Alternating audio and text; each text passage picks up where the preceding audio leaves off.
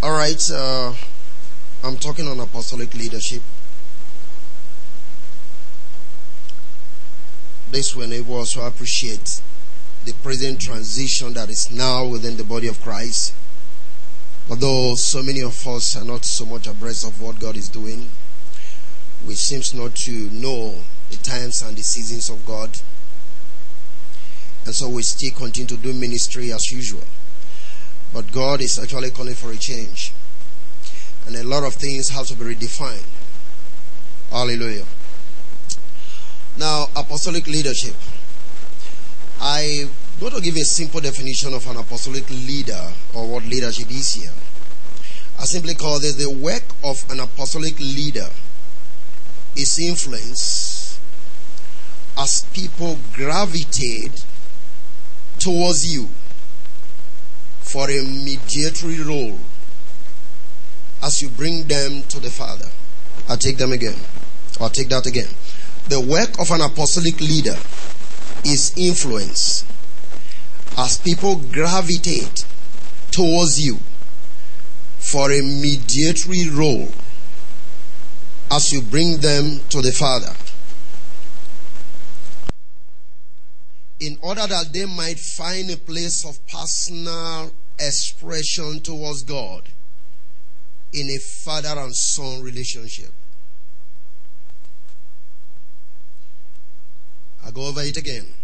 The work of an apostolic leader is influence as people gravitate towards you for a mediatory role as you bring them to the Father in order that they might find a place of personal expression towards God in a father and son relationship.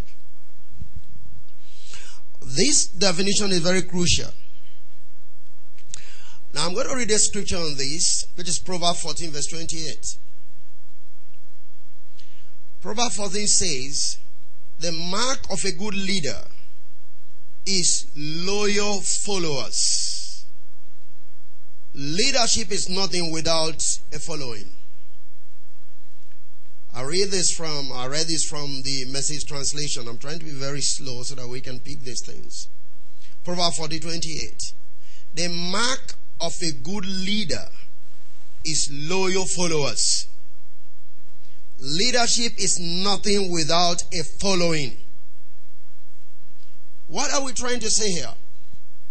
A true apostolic leader doesn't and must not coerce people either by force or tricks to accept him as their leader. Jesus didn't force people to follow him. Jesus didn't use tricks to follow, I mean, to get people to follow him. There are certain things that you must come to begin to do, to practice, to develop within your life that will enable people to seek you as their leader. Hallelujah. And as you go on, you're going to understand something. Your leadership role is strictly one. And that is to play the role of a mediator. In other words, God people find, I mean, people find God through you as a leader. And you bring them to the place where they have to have that personal contact with God, and you must step aside from be unduly influencing them in whatever decision they want to take in life. You can be consulted, but you are not permitted to dictate their lives. Only one man is allowed to dictate the life of the followers of Christ, and that's the Spirit of God. It is not your role to dictate people's life. That is not an apostolic leader. When people went to David in the cave of Adullam, it was not because he had something around him, he was a wealthy man. In fact, the Bible made us understand, you remember he was running away from Saul. So he had nothing. But yet people went to him. Why? Because there was something in his life that was attracting them. And so David could speak to these people and they would listen without coercion.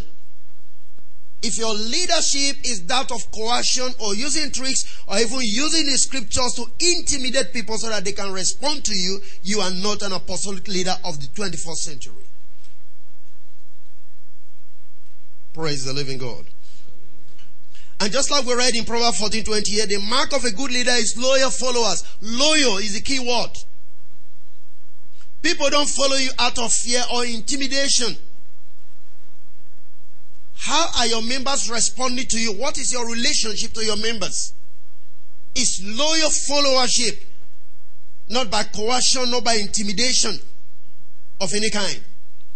We have a lot of ministry going on today where people have to tell you certain things to intimidate you so that you can be part of them, so that you can respond to them, so that you can follow whatever thing they say. That is not an apostolic leader. Hallelujah. Okay, let's get down to Second Corinthians chapter 1, verse 21. Your role is to get these people to know the Lord, and when they come to know the Lord, my friend, you have to allow them to seek His face. God have to personally speak to them, just like He talks to you. Second Corinthians 1. I'm reading from verse 21. The scripture said, Now he which has established us with you in Christ and had anointed us is God who had also sealed us and given the earnest of the Spirit in our hearts. Moreover, I called God for a record upon my soul, that to spare you I came not as yet unto, unto Corinth. Not for that we have dominion over your faith, but are helpers of your joy, for by faith ye stand. Can you get that? We do not have dominion over your faith. That is the state that we are today. That is what you must begin to embrace. The key thing is no man has dominion as a pastor or otherwise over the faith of the people. We don't. So don't permit any game or gimmicks that is going on in, in Christianity today, either by way of prophecy, you make some prophecy to intimidate people so that they can respond and follow you. You are not a true apostolic leader. People can literally tell you sometimes, I will pray and you will suffer, or I will do this and you will do that. That is not an apostolic principle. Hallelujah. We do not have dominion over your faith. For by faith ye stand. Amen? Okay. The word dominion is very crucial. It means to rule. To have dominion, to lord to be lord of, to exercise lordship over. You, you don't have the right to lord it over anybody. As a leader, as a Christian leader, as an apostolic leader of the season that we are. Why? Because when you bring them to God, they must come to a place where God begins to talk to them and give them directives. Are you still there with me? It is the father and son relationship, like I said, that can increase the divine nature within us, which is the ultimate goal of ministry. What is the ultimate goal of ministry? Why are you in leadership? Why are you doing what you are doing? The scripture says, Galatians 4 verse 19, My little children, of whom I travail in bed again until Christ be formed in you. That's all. Until Christ be formed in you. Galatians 4:19. Are you picking it? My little children of whom I travail in bad pain, again, until Christ be formed in you. That is the ultimate goal of ministry. When you bring people to the place where Christ is formed in them, you allow the Spirit of the Son in them to begin to relate to God as their Father. Is the formation of Christ. That is what you are called for. That is why you can't dictate people's life. You don't lord it over them. You don't, you know, you can't determine the life of people. Only Christ can. Your goal is to bring them to the place of personal relationship where now they have God as who? As their father. Are you following me? Okay. So, when this relationship come to be, when Christ is forming them, there is a growth process. And there's a kind of communal relationship between these people and God Himself. That is your role as a leader. Little children, the word says here, actually talking about Christian converts or darling, young ones, because the Greek word is technon. In other words, you are dealing with a people who doesn't seem to know they are young, but they are bringing them to a place of maturity where they can be able to identify who God is and they can relate to God as their Father. Are you there with me? Okay. The word form in the Greek is morphe. M-O-R-P-H-E. And talking about through the idea of adjustment of parts, a shaping. The adjustment of parts. What does that mean? You are bringing a people to the place of the adjustment of their mentalities in terms of the understanding between them and God. In fact, who they were or who they are or who they are supposed to be. Originally, we are God's children. Remember? Before the fall. But after the fall, there seems to have been that man lost his consciousness. Now your role is to adjust the mindset of people so that they can know and discover who they really are. Through the adjustment of parts a shaping together. You're shaping people who doesn't seem to know who they are in life and in creation.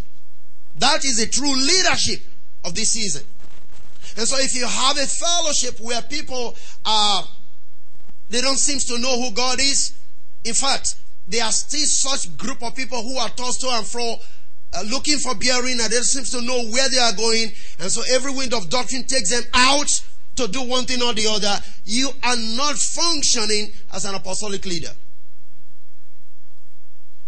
You can run a church and your members are swayed every day by what people preach. You are an apostolic leader. You are not yet functioning as a leader in the new season. Are you still there with me? The people you lead must be grounded in the word and in the faith. They should be able to know their left from their right. And that only comes when they begin to discover in the true sense of it who they are in relation to God. But you see, if you watch today, all manner of posters, all manner of bills, and you see, see the same people running from one local assembly to another. What exactly are they looking for? And all manner of things are coming up. We're going to deal with that in part two because some of us could be involved all manner of things coming into the body of Christ and people are going into it in the name of, oh yes, it's working. Now the thing is working doesn't make it God. Even if a prophecy is true, doesn't make it God. Because Isaiah chapter 8 tells us precisely, 19 to 20, there are people who function with the spirit of divination and the spirit of wizardry. Wizardry is not talking about witchcraft. Wizardry has to do with knowledge.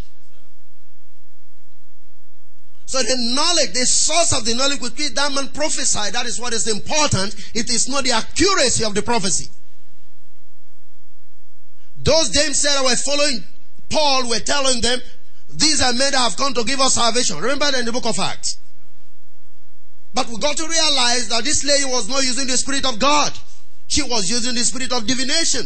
When Paul shut her down, she couldn't utter a word anymore. So the key was not, I mean, the key thing was not because she was saying the truth. The key thing is what is the source of her knowledge? And so allowing your people to be tossed to and fro by all manner of things is a clear indication that you are not doing ministry as it ought to be done. You are not yet an apostolic leader in that sense. Am I talking to someone here? Okay. So we're talking about adjustments of parts. We must raise our people to the place of maturity, to the place of strength, to the place of dominion, to the place of power. And I want to emphasize, you are not permitted. The scripture did not give you any right to lord it over anybody, no matter how powerful your ministry is. We are under shepherd. Christ is the shepherd. We are under shepherd. They are only submitting to Christ, not necessarily submitting to you. Even if they submit to you, it is submission to Christ. You must understand that. You do not have the right. Paul said it expressly. We do not have dominion over your faith.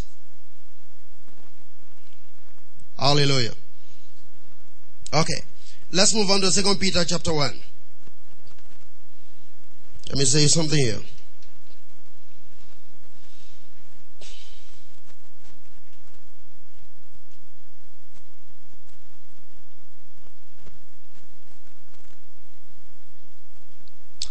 Are you there?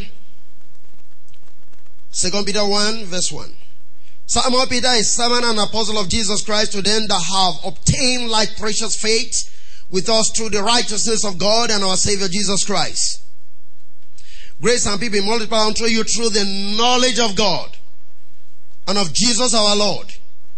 According as his divine power hath given unto us all things that pertain unto life and godliness. Through the knowledge of him that hath called us to glory and virtue. Whereby given unto us exceeding great and precious promises, that by these they might be partakers of what? The divine nature, having escaped the corruption that is in war through laws. I told you before that when Christ is properly formed in you, you are now beginning to partake of the divine nature of the Lord, which has to do with the father and son relationship. So we as believers must come to this place and the leadership of the church should be the people to bring us to this place where we can partake of this. Remember the scripture says we partake of this through knowledge. So the role you play is to equip these people through accurate knowledge and as they begin to see and discover and relate to Christ, the divine nature of God will begin to be implanted and impregnated into them. Now they have a direct relationship to God. I told us yesterday, remember, when they asked Jesus, teach us how to pray, they simply say, Our Father, which art in heaven. What he meant to say is this, my Father is your Father.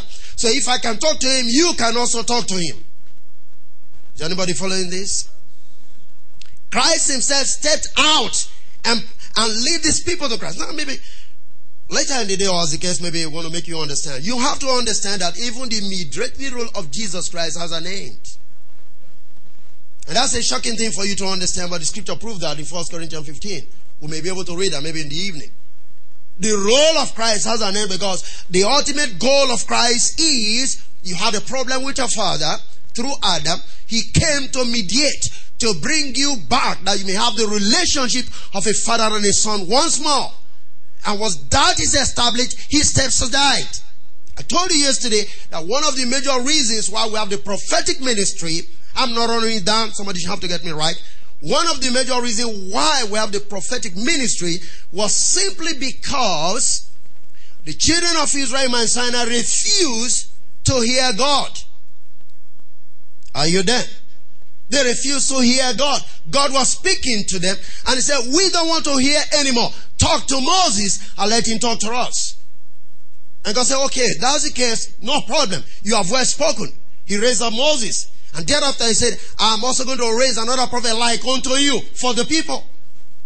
So the prophetic ministry actually came into place in that sense because somebody refused to listen to God. And when Jesus came, he simply said, My sheep hear my voice. Now, he doesn't say hear it through an intermediary. You've got to hear him for yourself. I've always emphasized this. You don't know God by description or by the titles, eh, Shaddai, eh, Mekadiski, all of those stuff that we talk about in church. That is not a proof that you know God. Hallelujah. What makes you know God is when you begin to hear God. Remember, in the garden, what happened? The Bible says Adam and Eve knew that God was present because they did what? They heard the voice of God. When Jesus resurrected, can you remember that? The only way for Mary to know that this was Jesus was when he called her. The first time he thought she was a gardener. Are you sitting there with me? He said, if you know where they have laid him, please let me have him. And Jesus said, Mary. And Mary said, Rabboni. That was the first time she could recognize that Jesus was alive. Through the voice. Because it takes up any shape and any form at any time. So you don't know God by physical structure. You've got no God and you can only hear God and know God through the voice. So if you raise a church where people can hear God for themselves, you are not doing the work of ministry or leadership. You are playing church. You are still trying to stay in such a place where everybody must rally around you to have answers to the prayer. You are not doing the work of ministry. You are not a true leader of the new season that we are. Are you still there? Partakers, that one is very important, means to associate, companion, fellowship, and divine nature. It sees, speaking of the divinity of the Godhead, What it means is, through knowledge, you are connected to the Godhead. You are coming to the place of partaking of the ministry of the Godhead. Are you there? Now somebody have to bring you to this level of understanding. Praise the living God. The one nation is very important. Divine nature. Very, very important. It talks about natural production. Linear descent. That's the key thing I want there. In other words, when we become partaker of divine nature, we are connecting to the genealogy of God Himself. That's why I, I was sharing on Wednesday. I remember I made mention of that. Sometimes you get to believe, or people teaches you that you are an adopted child. Say the Lord adopted us. God doesn't adopt people. Are you there with me? That's a wrong concept. That's a Western concept. Adoption in a Western concept is somebody who does not have a father and somebody has to take him in and take care of him. God is our father and a father does not adopt his own child. Do you understand what I'm saying? When the Bible talks about adoption, you have to understand it from the Hebrew context. And adoption in the Hebrew context means you are mature enough to take responsibility so your father made proclamation for creation or for people to know that this my son is mature enough to step into my shoes. That's what adoption means in the Hebrew context. Because we have the same blood with God, so God cannot adopt us because we are his children. Am I communicating? So when you read the Bible and you see the word adoption, don't be fooled to think that you are adopted because he never had a God before. Luke 3 tells us that the genealogy of every man can be traced back to Adam and can be traced back to God. We have one blood, one bloodline. That's why I call it natural descent or linear descent, which has to do with genealogy. So the divine nature that we are partaking, in fact, is an awareness of who we were, which we lost through the fall. Now, through knowledge, we are getting connected, and my blood is not just my blood, my blood is directly connected to God Himself. And so, God is my Father. Do you understand this? What connects you is through the blood. That's why I find that Joseph was not the father of Jesus. Because that which was in Mary was of the Holy Ghost. That means Jesus took his bloodline from God and took his human flesh from Mary. That is why he was both the Son of God and the Son of Man. Are you getting this? So what am I trying to say? You don't teach people and make them slaves in the house of God. Who can find bearing, who can have access to who God is except through you. Don't you forget what Paul said. We do not have dominion over your faith. Very express and very important. Hallelujah. Are you still there? Galatians 1. We have to rush this. I think I have barely one hour to do what I'm doing. Galatians 1 verse 3 to 4. Grace be to you and peace from God the Father and from our Lord Jesus Christ, who gave himself for our sins, that he might deliver us from the present evil world, according to the will of God. And what? Our Father. Look at what Paul said. Now Paul is already identifying with what Jesus told the apostles. When you pray, pray this way. Our Father which art in heaven. Are you getting this? And now Paul is writing to the Galatian church and he's also saying God is now what? Our Father. I want you to know that. So, how many persons in your fellowship can rightly stand up to say God is our Father? I explained to you yesterday, God is a universal concept. Fatherhood is a relationship that has to do with those who are born again. The whole world has God, but we who believe has God as our Father. And there's a big difference between having God as your father and having God as God all there. That is why we can't relate well because we think our father is not supposed to be with us. He's up there in heaven. We are down here on earth. That's religious concept about who God is and who Christianity is supposed to be or what Christianity is supposed to be. I was speaking in Port Harcourt a few days ago. In the, in, the, in the true sense, God never called us Christians. I'm sure you know that. Because the Bible says, as many as believe, He gave power to become the sons of God. You don't have power to become Christians. It is when you begin to live out the life of the power, people now say, this one is a Christian. So carrying a title that you're a Christian doesn't make you one. What makes you one is a power. God is not looking for Christians, he's looking for sons. Creation is waiting for sons, not waiting for Christians. Am I talking to someone here? You must bring people to the place where they have to discover the dominion they lost. I repeat myself, and I said that yesterday, we didn't lost heaven, we lost authority, we lost dominion. And that's what Jesus came to restore. Are you there with me? Turn to Luke chapter 11.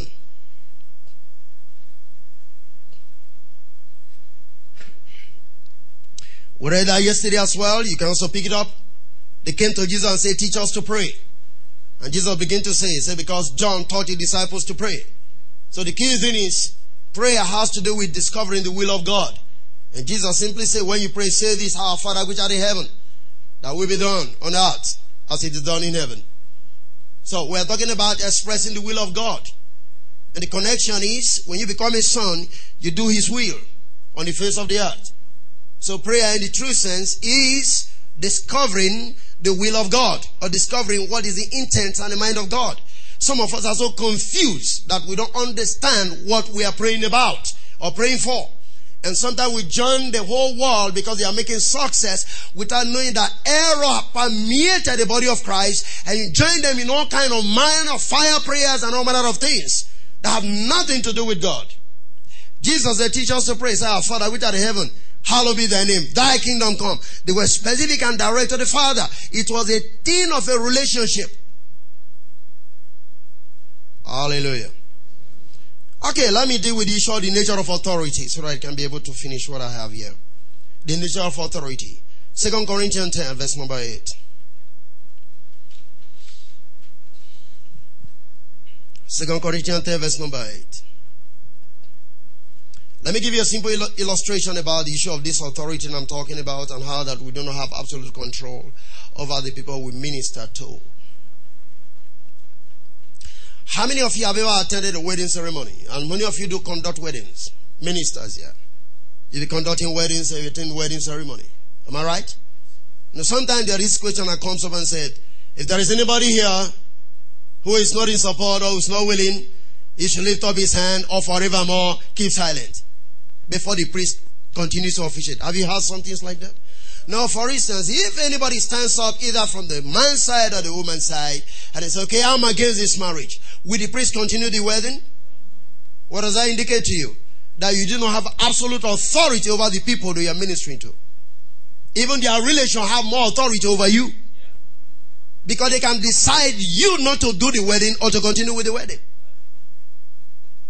Are you following what I'm talking about? That is how limited your authority is. The fact that people call us daddy must not make our head become big. We should still know our boundaries in relation to how we deal with people. Are you catching this?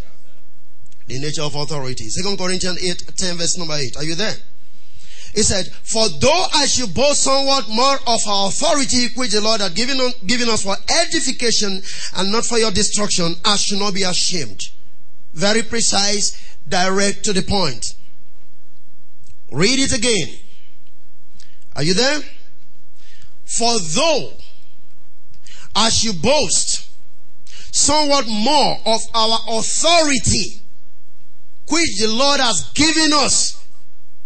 What does He give us for? For edification and not for your destruction. I should not boast.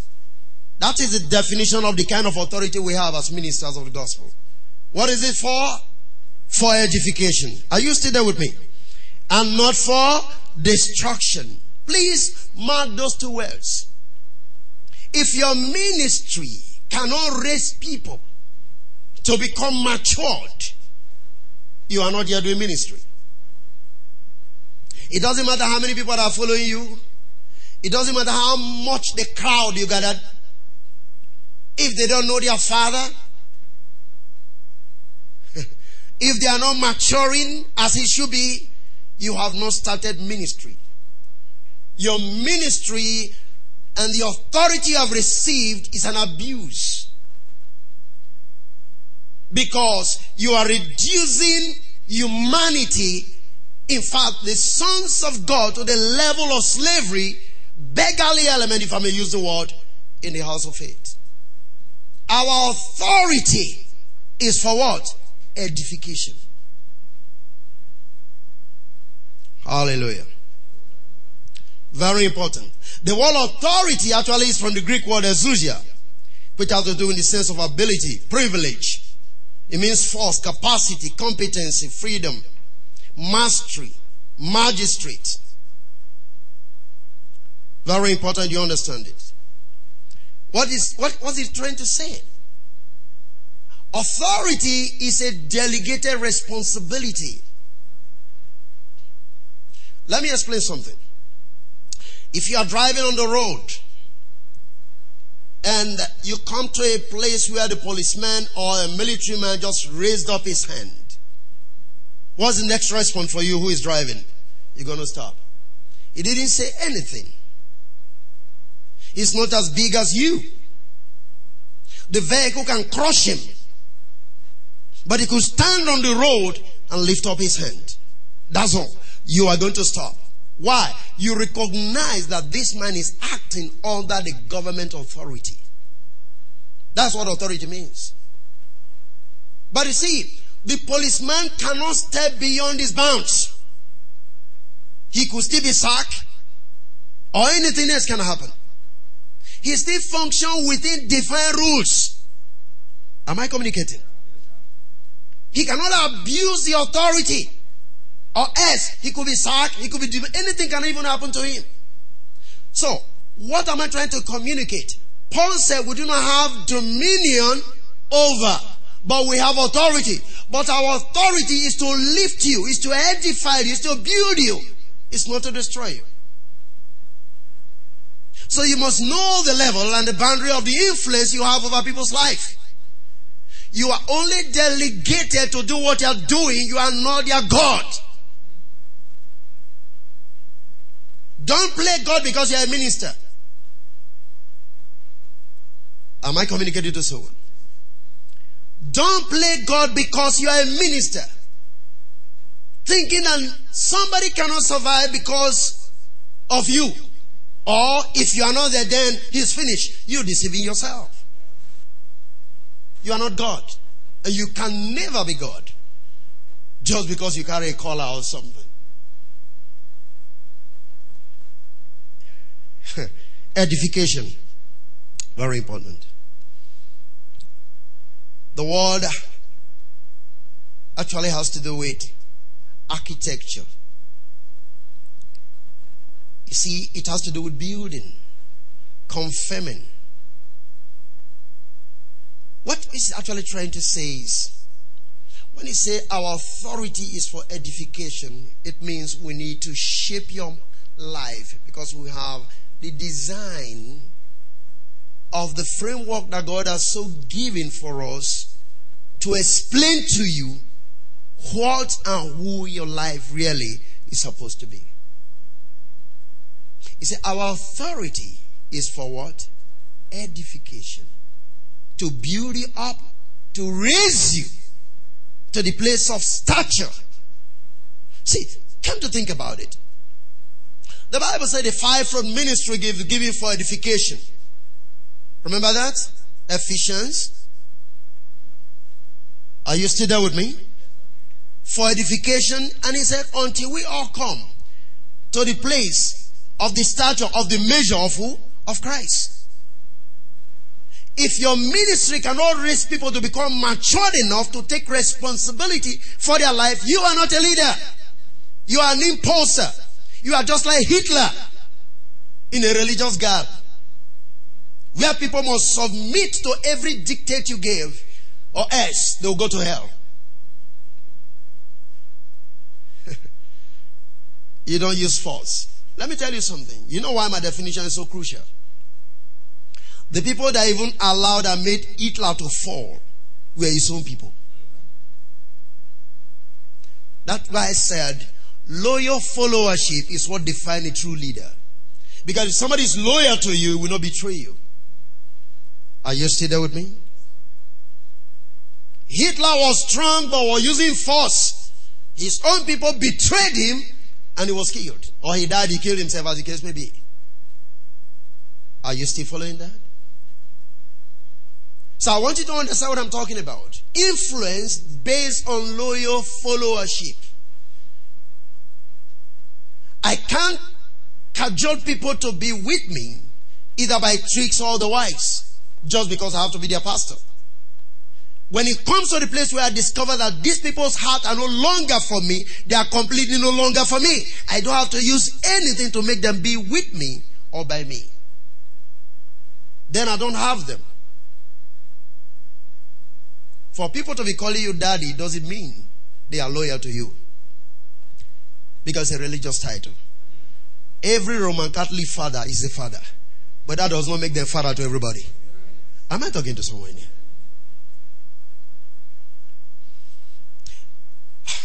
Later, and part two, we're going to explain that more. Not saying some things which your people should know for their freedom. Because you feel when they know it for their freedom, they will no longer be loyal to you. That itself is an embarrassment to the office you occupy. Because the day they get to discover it, you become a second-hand material. We'll come to that in part two of this lecture. Are you still there with me? Proverbs 16, verse number 10.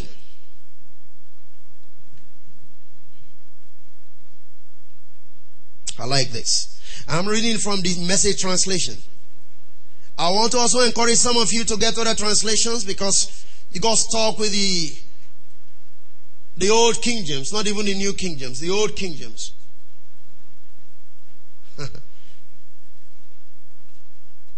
but I like it in the the message translation. Are we all there? Proverbs 16, verse number 10. A good leader motivates doesn't mislead, doesn't exploit. Did you like that? Hallelujah. Listen again. A good leader motivates. What does he do? He motivates. He doesn't mislead and he doesn't exploit. Now check the church today and see what kind of leadership we have. Hmm? When you go to meetings, and you hear all kind of things going on in the name of fundraising. That is exploitation. That is no leadership in biblical context. Exploitation. The other day somebody told me and they said they had a program. Pastor announced a program and said, on seating Pharaoh. What does that mean? It, to, for you to unseat Pharaoh, you come to church with a plastic chair. They just finished the building and there were no chairs. Now, you bring your chair and sit it down. And when the time comes for you to unseat Pharaoh, you stand up and speak to Pharaoh and beat hell out of Pharaoh. And, excuse me. And when you are leaving church, you leave behind your plastic chair. That was the program. Unseating Pharaoh. Exploitation. Religious tricks. In fact, what we have now is glory thieves. Hmm? Do you remember Hophni and Phineas? They were walking in glory. So now we have what we call glory thieves in the house of God. Exploitation. All manner of formulas are now being employed to rake money or raise fund. It's either you raise or you rake. Exploitation. Listen to me. A good leader does what? Motivates people. It doesn't mislead and it doesn't do what? Exploit. Why are the people being exploited? Because they are actually in ignorance. The priest ought to show them knowledge. The scripture says, the mouth of the priest shall they seek knowledge. Now you know they are ignorant, so you don't want to tell them the truth. So you exploit their weakness and ignorance for your own benefit.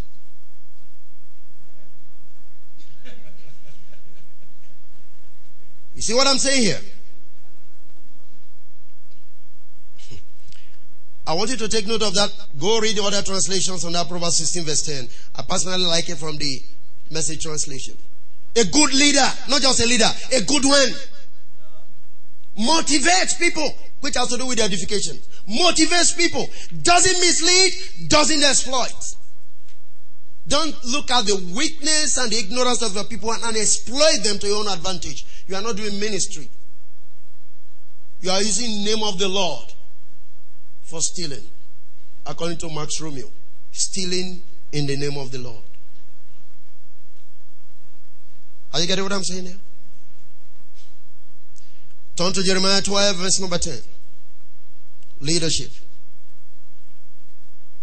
Jeremiah 12, verse number 10. Many pastors have destroyed my vineyard. they have trodden my portion under feet. They have made my pleasant portion a desolate wilderness. Now I want you to know that many pastors have destroyed my vineyard. Where is the vineyard of the Lord? The church. Who are the people destroying this, this, this vineyard? The pastors. Maybe, maybe some of you have never heard that before. Uh, let me say it. How many of you know John 10 10? The thief comes to steal, to kill, and to destroy. You have always been told that have to do with the devil. Can I tell you today that have nothing to do with the devil? It has all the more to do with pastors.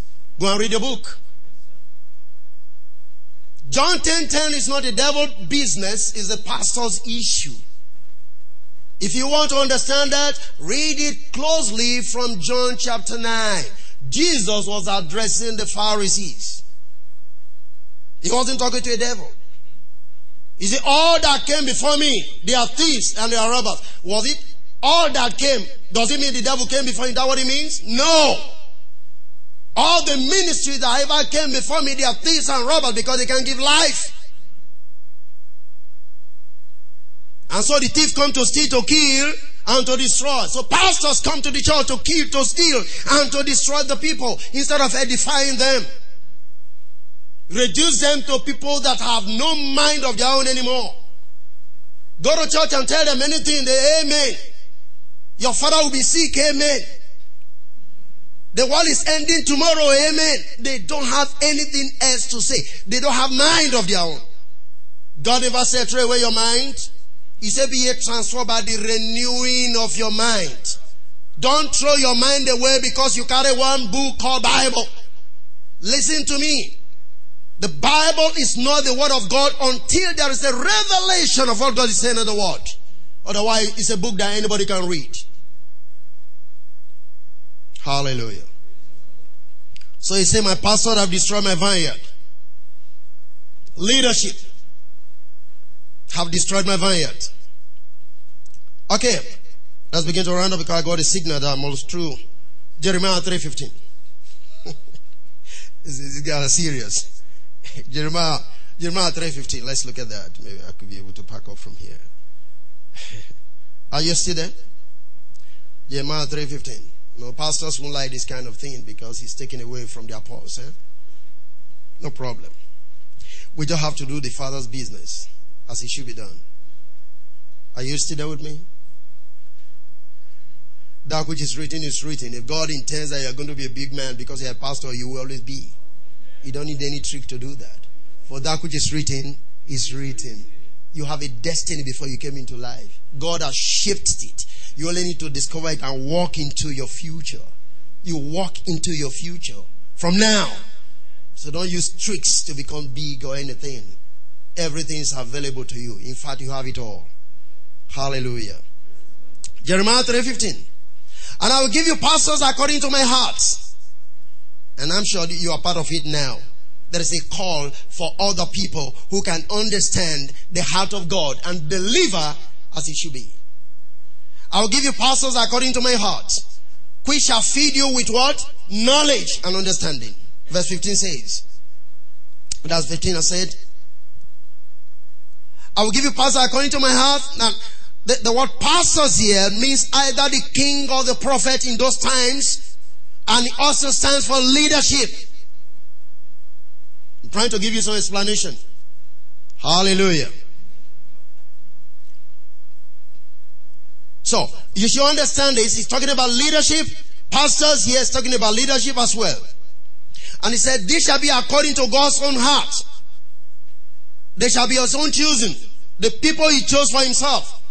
And shall be qualified by himself. In consequence, they shall feed the people with knowledge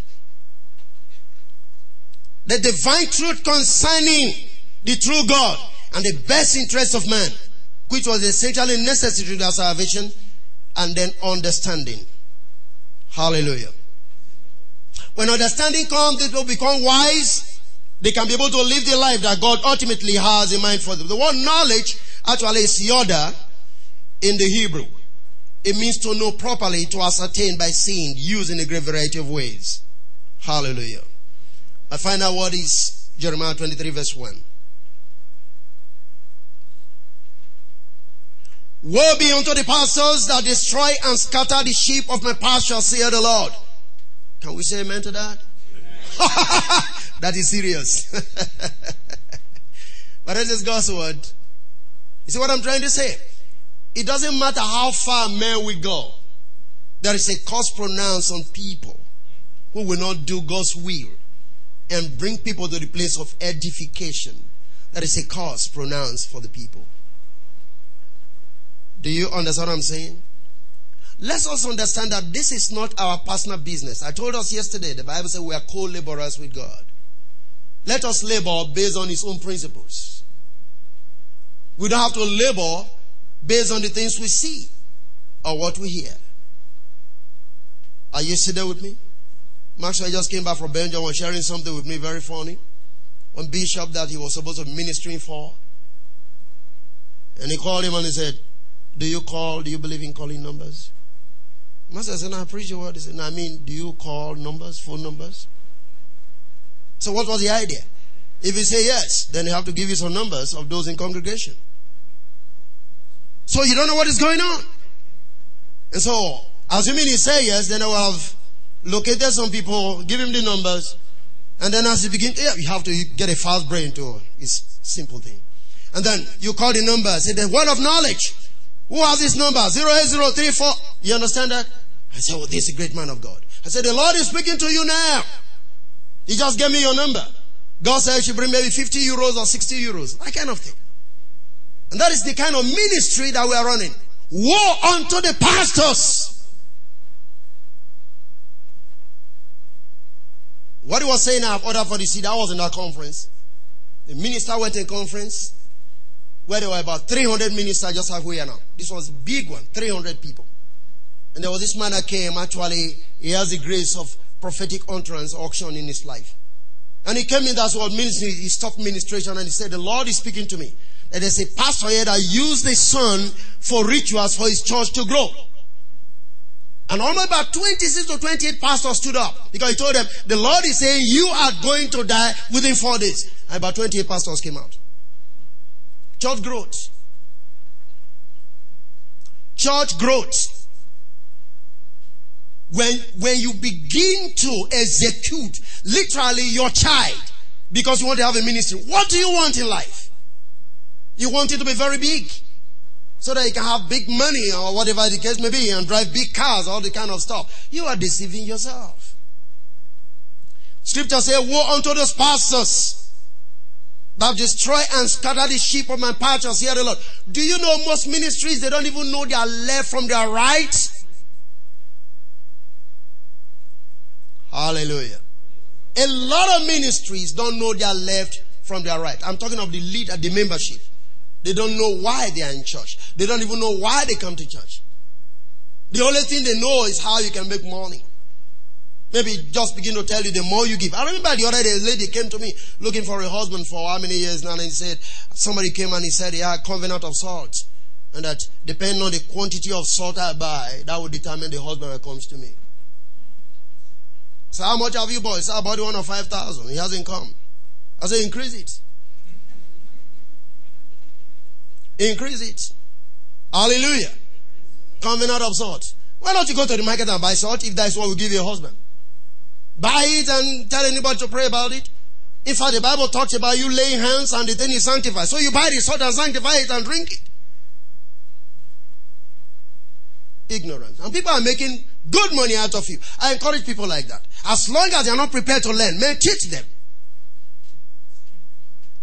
You can even sell sand in a bottle. Christians will buy. Now, olive oil is the bigger the size, the heavier the anointing in olive oil. So I told the sister we're selling olive oil, don't sell small bottles anymore. Sell big jars and make more money. out of the foolish people who don't know their left from their right. I repeat and I quote.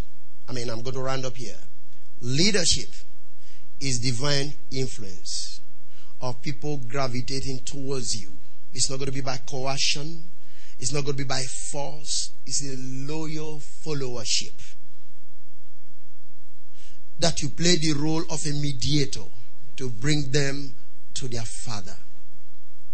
And once they begin to identify with God, you must step aside and stop undue control and influence because the word said we do not have dominion over your faith. God bless you.